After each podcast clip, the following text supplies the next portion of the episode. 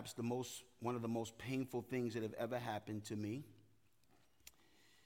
was to see my only brother, biological brother, killed at 29 years old, a few months after going in and out of prison so, lo- so much during his adult life that I barely got a chance to see him. The last conversation that we had, I was pleading with him because my salvation was becoming more and more sure for me. And his was becoming more and more in doubt to me. And I said to him, I said, Champ, that's his name, that's his nickname. I said, Champ, it's real, man. And my brother looked at me he said, Deuce, that's my nickname. He said, Deuce, it, it just doesn't work for me. I don't know what that means because we grew up the same way. We grew up listening to the son of a preacher. I mean, the, the, a preacher. We were the sons of a preacher. We were heavily indoctrinated by the Christian faith. We both said the prayer. We both went, my, my, father, to evangelizing to learn how to do it.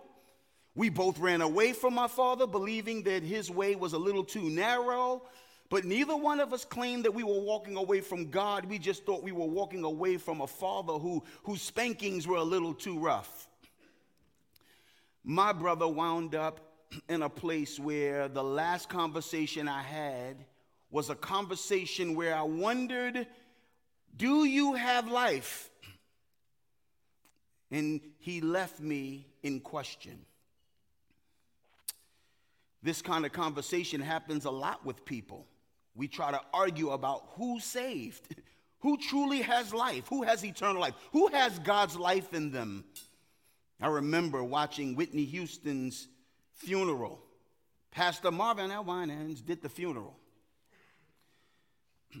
And he assured everyone that we were looking at one who belonged to the king. Tyler Perry got up, I believe it was, and assured us that Whitney was with the king. We, we debate are they or aren't they? Do you or don't you? A few days ago, there was a guy interviewing Will Smith. You know, Will's in the news. Will and Jada's in the news. You know what they're in the news for if you know what they're in the news for. And so the guy said, Hey, man, people ask me all the time, man, does Will love the Lord? I mean, I'm like, Yes, Will loves the Lord. Don't you love the Lord? Will said, Well, you don't get where I've gotten if it wasn't for the Lord. And you could see the nervousness on his face. I'm not here to judge whether or not Whitney, whether or not Will Smith, whether even or not my brother had life. I'm here to say that this issue makes me think about me making sure that I have life. Rather than us arguing about who has life, today, John the Apostle wants you to know that you have life. This whole letter, this whole series that we've been walking through, is so that you may know that you have eternal life if you claim that you believe in Jesus the Son. And so today, what I'd like to do is I would look, like to look at the authentication of the Christian belief and then the assurance of Christian believers. The authentication of Christian belief and the assurance of Christian believers. First, confident Christians have experienced what the Bible would call the new birth, and they evidence it. Confidence. You can have confidence that you have eternal life if you have experienced the new birth. And what gives you confidence is you evidence it. Verse 1 of chapter 5. Everyone who believes that Jesus is the Christ has been born of God. Everyone who loves the Father loves whoever has been born of him. By this we know that we love the children of God when we love God and obey his commandments. Verse 3 For this is the love of God, that we keep his commandments, and his commandments are not burdensome. Verse 4 For everyone who has been born of God overcomes the world. And this is the victory that has overcome the world, our faith. Who is it that overcomes the world except the one who believes that Jesus is the Son of God? What John the Apostle does in these verses is he introduces something called the experience of the new birth, being born of God. Verse 1 who believes in Jesus Christ, they have been born of God. Everyone who loves the Father loves the people that have been born of God. Verse 4 Everyone who has been born of God overcomes. There's an experience called being born of God, or what we call the new birth. Theological language would say regeneration, where God takes a corpse and gives it life again, and that corpse is able to come back to life, spiritually speaking, one day, actually, physically speaking. Christianity 101. We're just going back to the basics because John does. He wants you to know one of the simplest, one of the most basic Christian truths are you must be born again.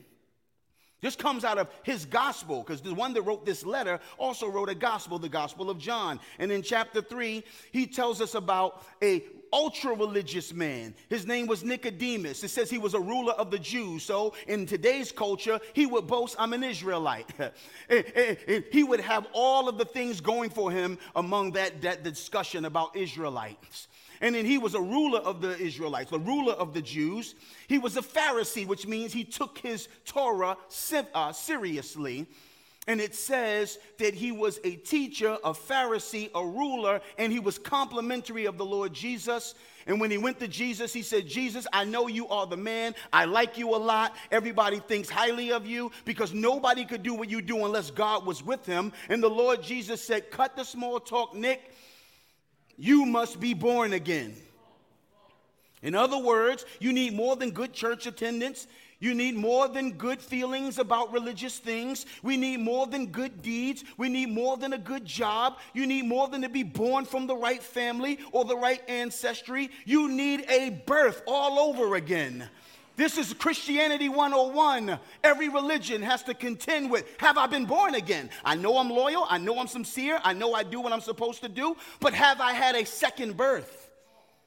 If you've ever had a child with special needs, as I do, you sometimes, especially if it happened through a complication of what happened at birth, you say to yourself, I wish we could do this all over again. In my case, my daughter, she was deprived of oxygen for so long that it messed with part of her brain. So she has a mild version of, or I should say, a version of CP. Sometimes I say, I wish she could be born all over again.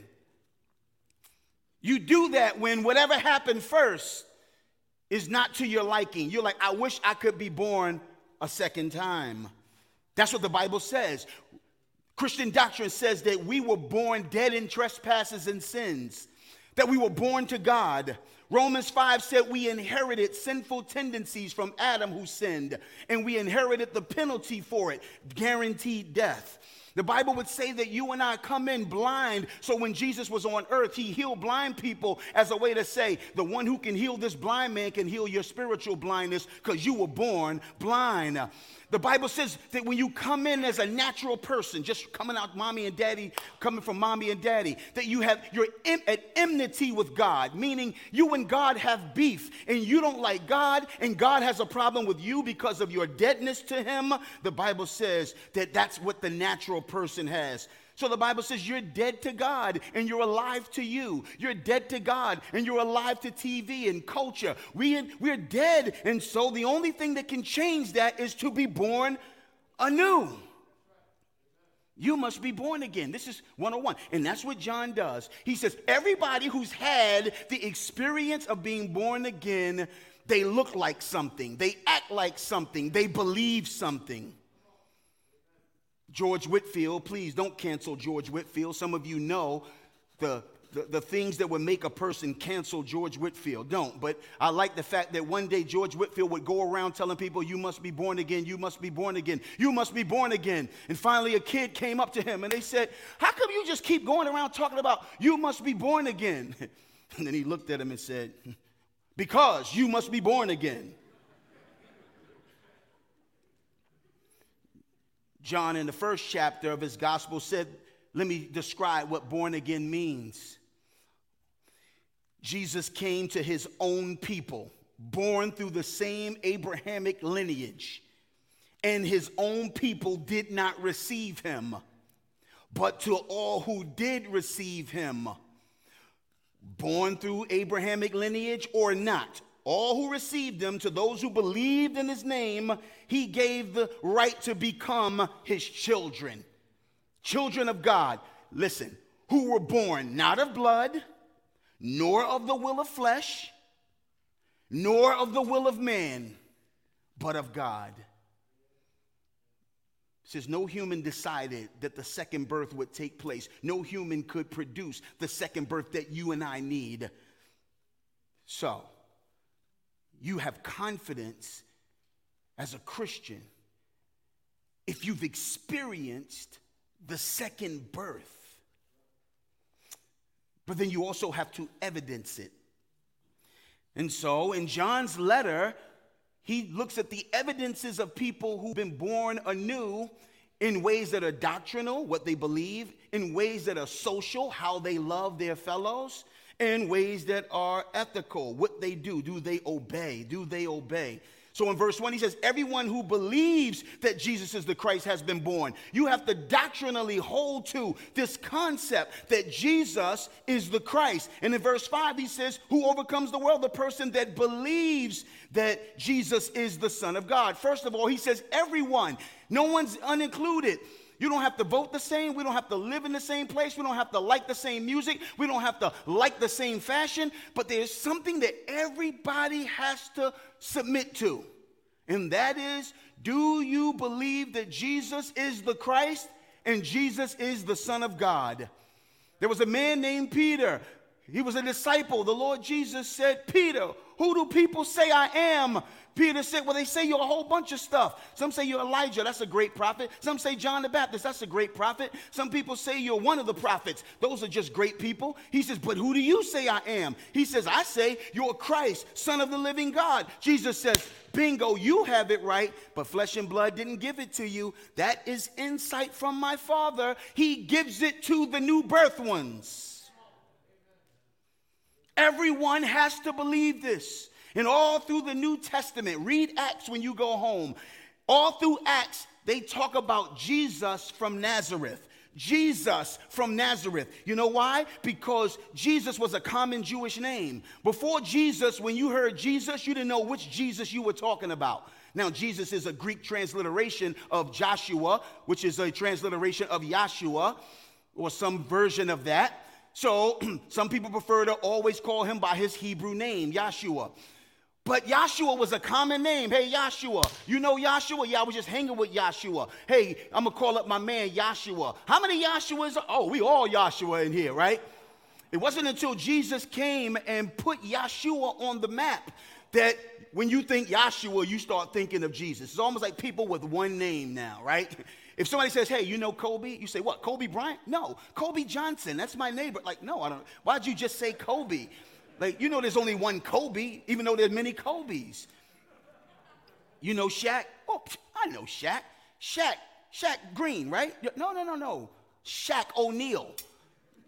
Jesus, you know Jesus, right? Which one? Right today, you just say, oh, Jesus?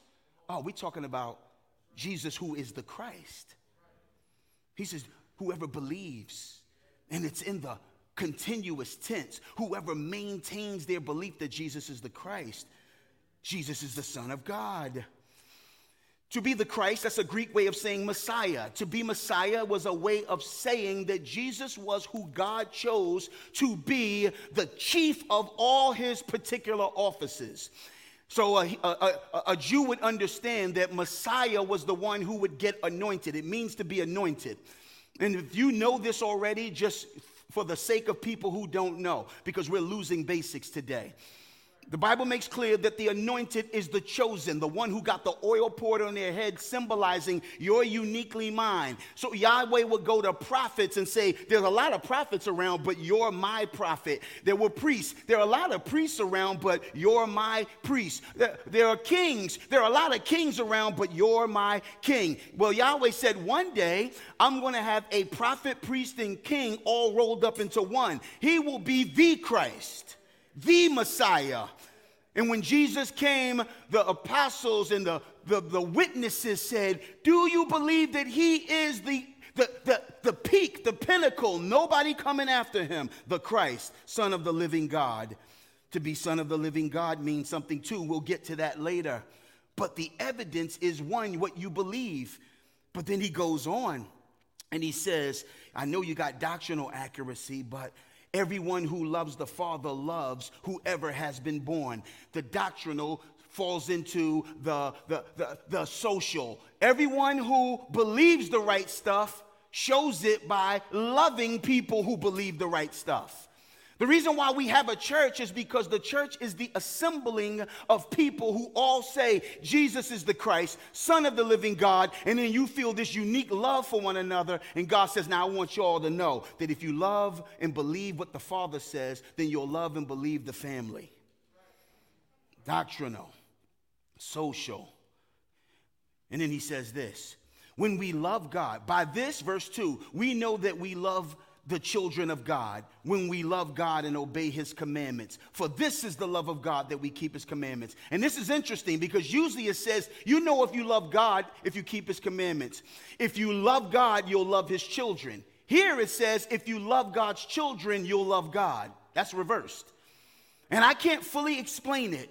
But what we know is that love of God and love of his people, love of his children go together. And the way you prove that you love God and God's people is that when you see uh, God's sons, they can tell you love their father. ah, listen, I had a friend of mine named, there's a friend of mine named Jack Josh Kranz. His father is Jack Kranz. Jack Kranz is a, a minister in Coatesville, Pennsylvania. Coatesville is just, they, one time it was the murder capital per capita. It was the murder capital. Coatesville is a rugged place. Jack Kranz is a legend there because he has served Coatesville in the prisons. He served in the streets. He served in the communities. He served among the police force. He served. Everybody loves Jack. One day, his son Josh got mugged as they took his wallet to mug him, they found out that he was the son of Jack. They said, Wait, Kranz, you know Jack Kranz? He said, That's my pops. They said, Oh, and they gave him everything back. they were loving on the son because they loved the father. he says, When you love the sons, you're demonstrating that the only reason why I love you, who I don't know, is because I love the Father that we have in common. He says, This is how you know you keep my commands. What this means is that when you say you love God, the evidence is not how fuzzy you get. Now, I'm just gonna be honest, take this jab and don't tune me out for the rest of the sermon. Every now and then, during the time where we sing to the God we love, I look around, I say, it feels kind of cold in here sometimes. I'm like, why does it feel like the love for God is not what's driving the vocals right now? A few people, but not everybody. It's just almost as though we're just singing the words on the song, not we're being driven by our love for the Father. But the sentiment is not what's emphasized here. It's the moral, it's what you do. Again, every now and then people will say, I love the Lord, and then you look at their lives. oh, I lost somebody. Uh, I'm sorry. Uh, then you look at their lives, and when you look at their lives, you say, man, like you say you love the Lord, but you seem to disregard everything that He says don't do. Your sin is not bothering you, which is a sign that you love the Lord. I remember when I first started realizing, oh, snap, I love the Lord. Why?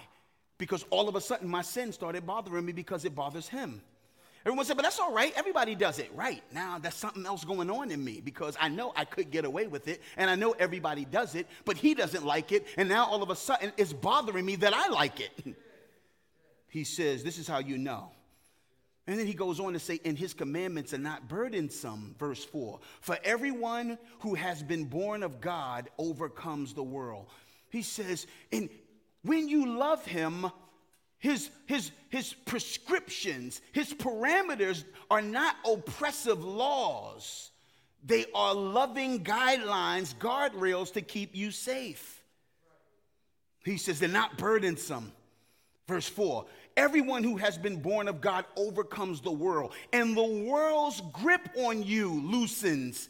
I remember when I was in the world, you and I. We were in the world and we did what the world did. Then our love for God increased and our loyalty to the world diminished. He says, Everyone who's been born of God overcomes the world. And this is the victory that has overcome the world. The faith that you have that Jesus is the Christ, Son of God, which makes you one of God's. Victory is mine. Verse 5 Who is it that overcomes the world except the one who believes that Jesus is the Son of God? Every now and then, because we're Americans, we don't want to be too arrogant and too exclusive, but there are things that the Bible says that are exclusive. And yes, if we're wrong, then we're wrong. But if the Bible is true and we're right about it, then the world needs to heed the truth. Five says, The ones who overcome the world are only those who believe that Jesus is the Son of God. So he comes back to Jesus. Jesus, the human name. Christ is the anointing that allows him to fulfill the mission. And Son of God is the essence of who he is. Jesus is God, not God Jr. To say Jesus is the Son of God doesn't mean that he's a lesser God to say that he's the Son of God doesn't mean that he's kind of like on his way to godness. It doesn't mean that he's mighty, but he's not almighty. It doesn't mean that he's something other than equal with the Father in his essence. Son is a relational term, it's a functional term. And my son is in the back right now, and we have different functions. Right now, I'm preaching, he's working on the media. But if they were to do a DNA test and say, who's more human, I would not be more human and he would not be less human because essentially we're equal, even though functionally we're distinct.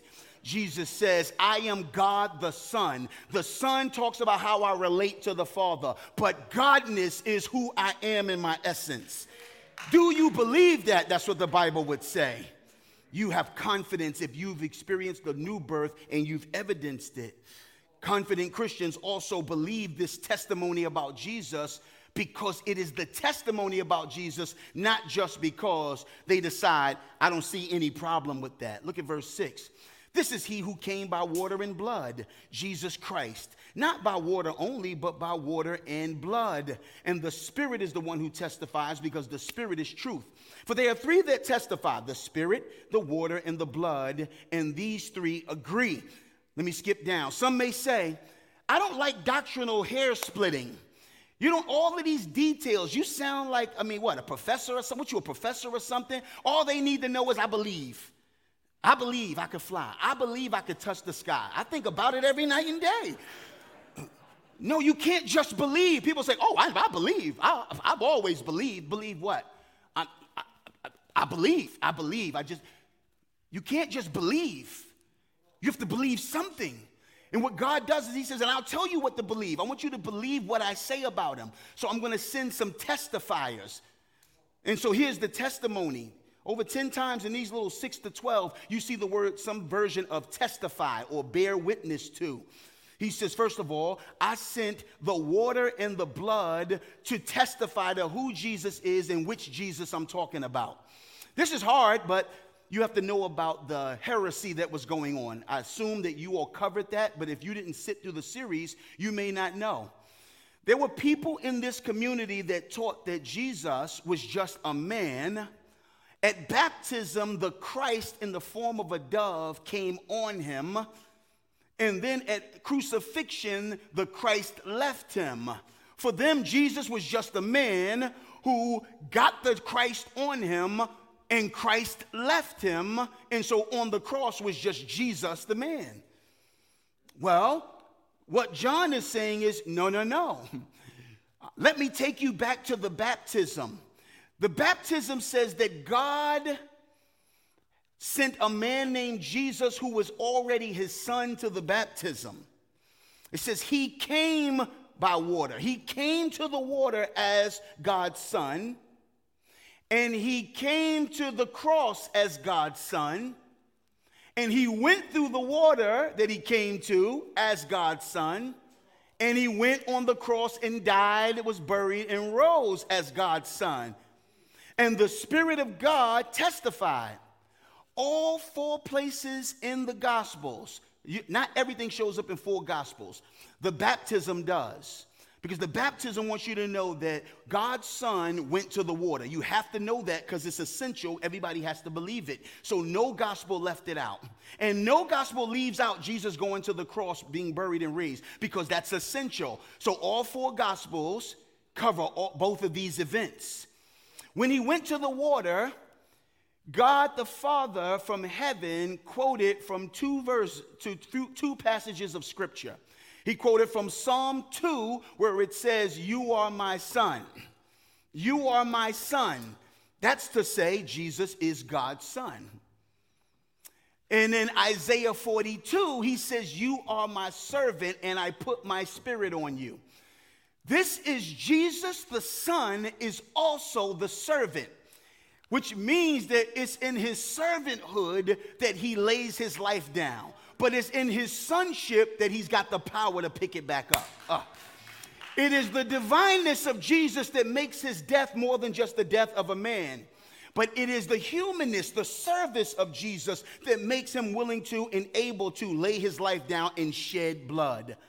The Spirit said, I made sure none of y'all missed it. Verse 8 He's, verse 7 and the spirit is the one who testifies because the spirit is truth. For there are three that testify the spirit the water and the blood and these three agree. 9 if we have received the testimony of men the testimony of god is greater. For this is the testimony of god that he is born concerning his son. He says now if you have a different view like the people who were in john's church he says you're saying that god lied. Because this is what god says about his own son but you listen to men. I have a good friend, in due time it'll come out and you'll hear about it. He, he says, I no longer believe in Jesus. People would be flabbergasted if they knew who it was. And then one day he's going to come out and he'll tell everybody. But he's always telling me what men say. I say, You seem to have forgotten that God has a stronger testimony than men. He said, Well, I believe that that's more like I, that seems more like believable than the notion of God saying it. Again, you won't even believe who said it. He says, verse 9, if you receive the testimony of men, the testimony of God is greater. This is the testimony of God. Verse 10, whoever believes in the Son has this testimony in himself. So inside, inside you, when God is at work, you believe this with your whole heart and you keep believing it. Dahadi and I have a, a, professor that we love from Dallas Theological. His, one of his favorite lines was Don't tell me what you believed, tell me what you're believing. Whoever believes, he says, believes in. This word is a Greek word that means believe into him. Whoever believes maintains belief into Christ. A lot of people believe in the facts about Christ, but they're not believing in him. Verse 11, and this is the testimony that God gave us eternal life, and this life is in his Son. Whoever has the Son has life. Whoever does not have the Son does not have life. This lets you know just, just how serious this thing about Jesus is. This lets you know that all the religions have to bow down to this truth. There are a lot of things they can do differently. This is not one of them. There was a guy, a oneness guy. I may have said this. I say this stuff so much now, I forget how, who, I'm, who I've told it to. But there was a guy that called me up. He liked me, and he said, "Hey, man, I thought, yeah, I, like I really respect you." And then I told him I believed in the Trinity, and I believed that God the Son died on the cross for sinners. And he said, "No, the, the Christ left him at the cross." Now, this is supposedly a Christian. He called himself a oneness. And then when I said, no, Jesus died as God on the cross, he said, well, then that would mean that God died. I said, absolutely.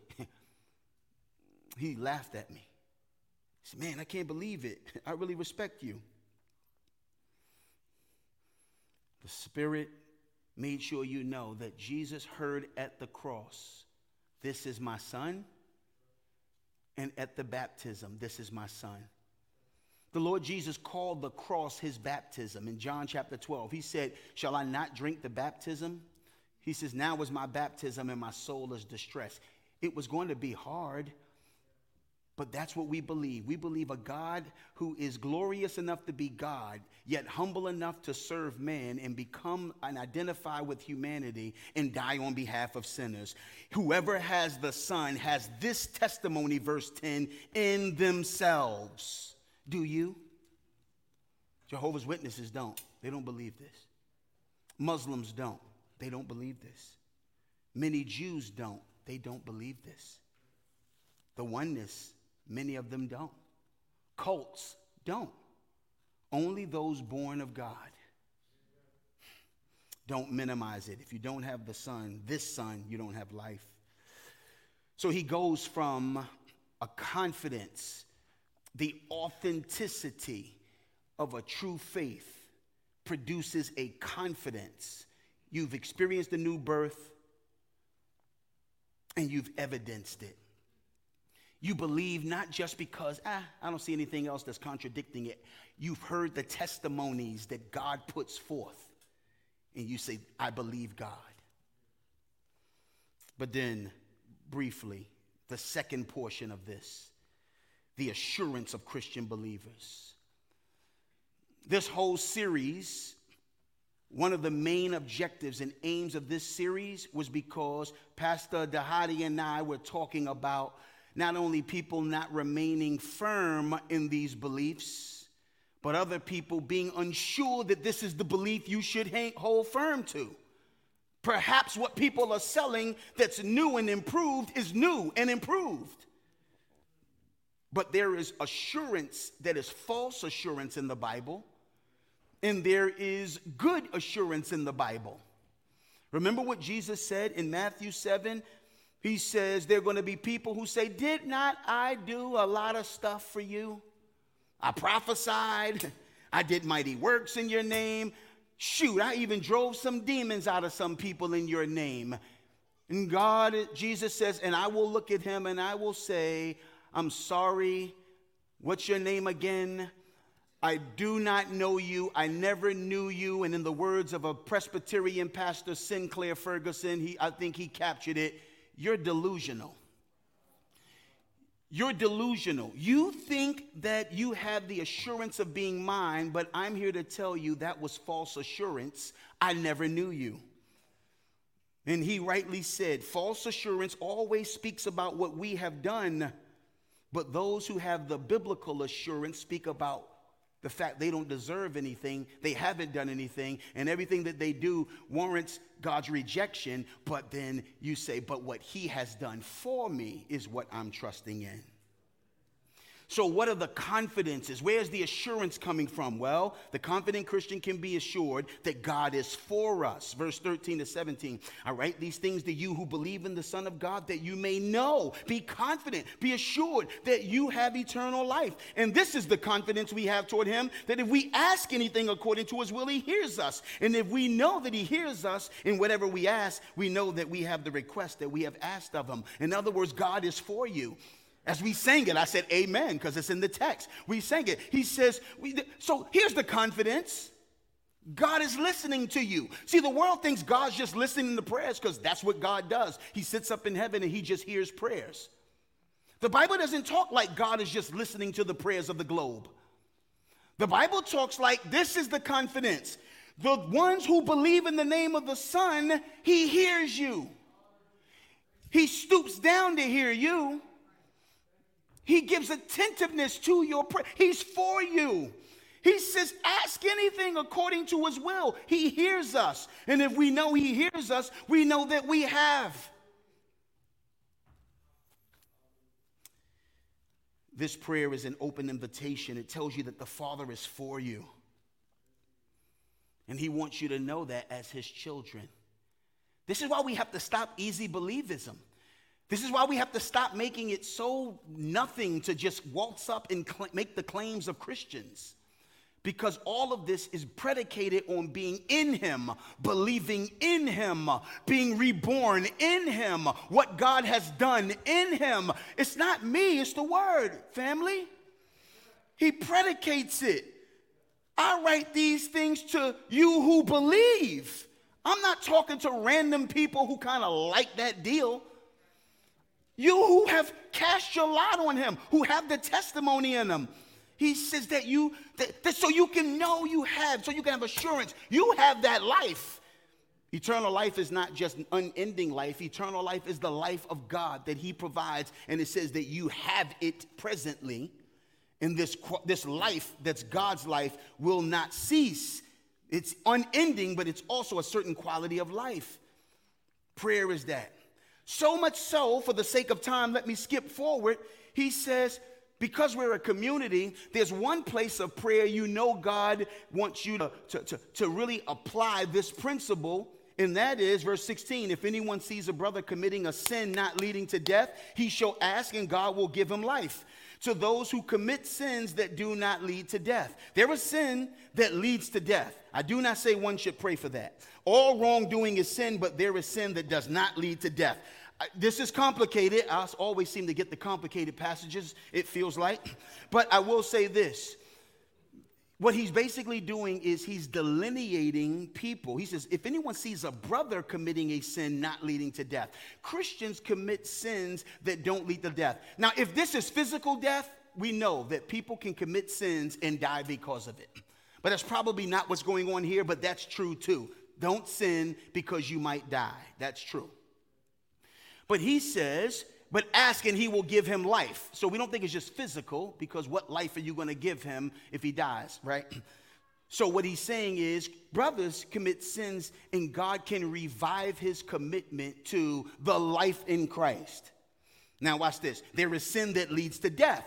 In their community, there were people who he said they're the spirit of Antichrist they commit the ultimate sin of rejecting Christ in full knowledge. They've heard it all before, and they say, I don't want that. He says that sin ends in death. The rejection of the gospel and the rejection of Christ with all the information leads to death. Hebrews chapter 6 talks about it. Read it when you go home. He says, Pray for sinners when they sin, sins that don't lead to death. He doesn't say you can't pray for sinners who, who sin, who, who, who have uh, committed the sin that leads to death. He doesn't say don't. He just says, I'm not telling you to. There again, he's delineating. So basically, what he says is for sinners is pray for sinners. Pray for the sinners in your community.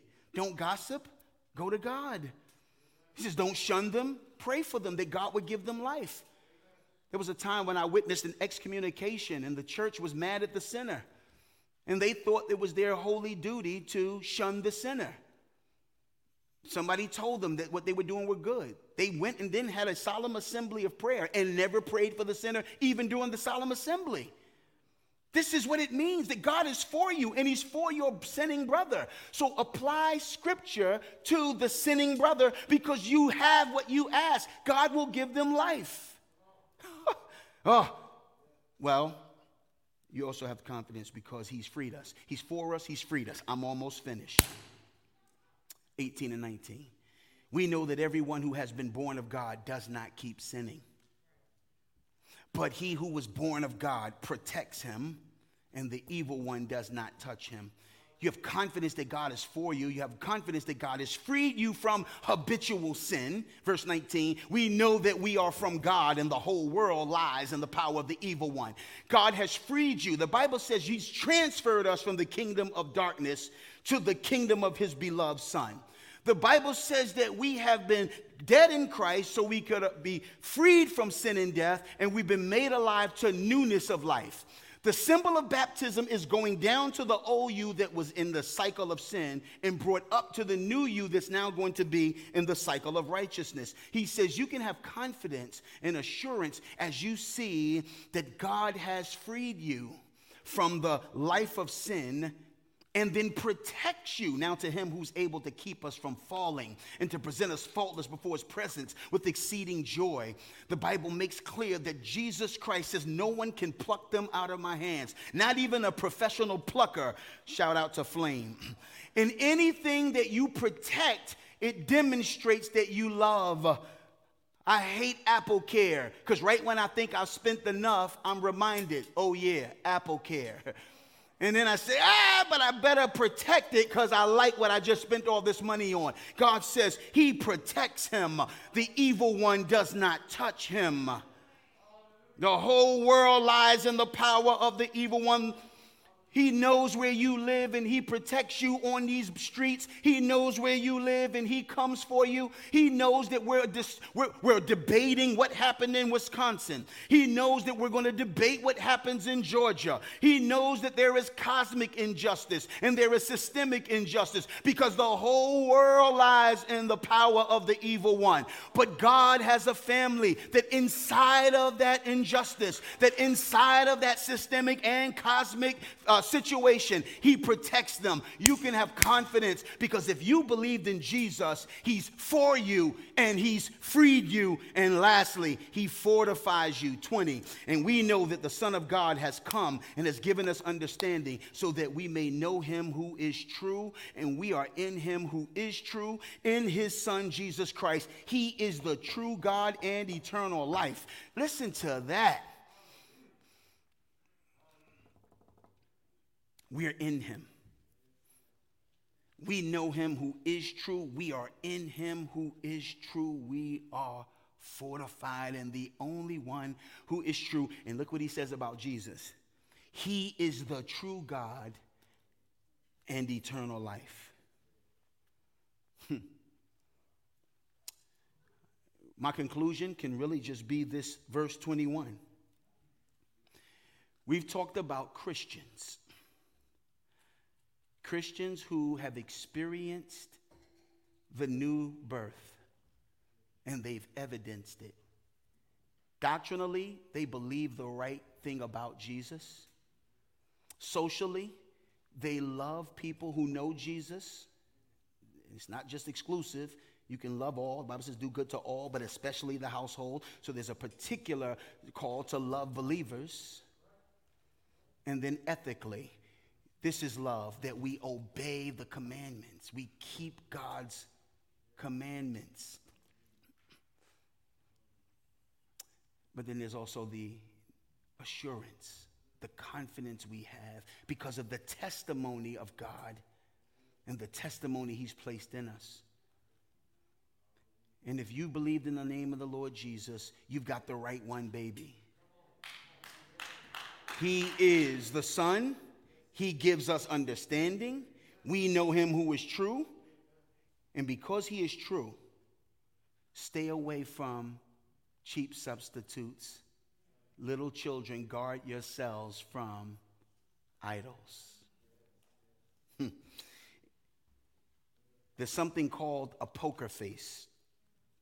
A poker face is when you don't want somebody to know what you're working with and that you believe what you're working with is better than what they're working with. You know why? because victory is written on our face. there are people who would hedge their bet. Oh, no, no, no, I fold, I fold. Ah, you got something, right? You want them to, not that I play, but I'm just saying. you know that if you really think you've overcome, if you really think you're the victor, it's written on your face. He says, I write this to you who believed on the Son of God so that you would be confident you have eternal life in his Son and it would be written all over your face. We call him Jesus, Jesus, that's what we call him. Manger born, but on a tree. He died to save humanity. He's the living word. Amen. Amen. Thanks for worshiping with us. For more information about Blueprint Church, visit us online at blueprintchurch.org. You can also follow us on Facebook, Instagram, and Twitter at Blueprint Church. Have a great week, and we'll see you next Sunday.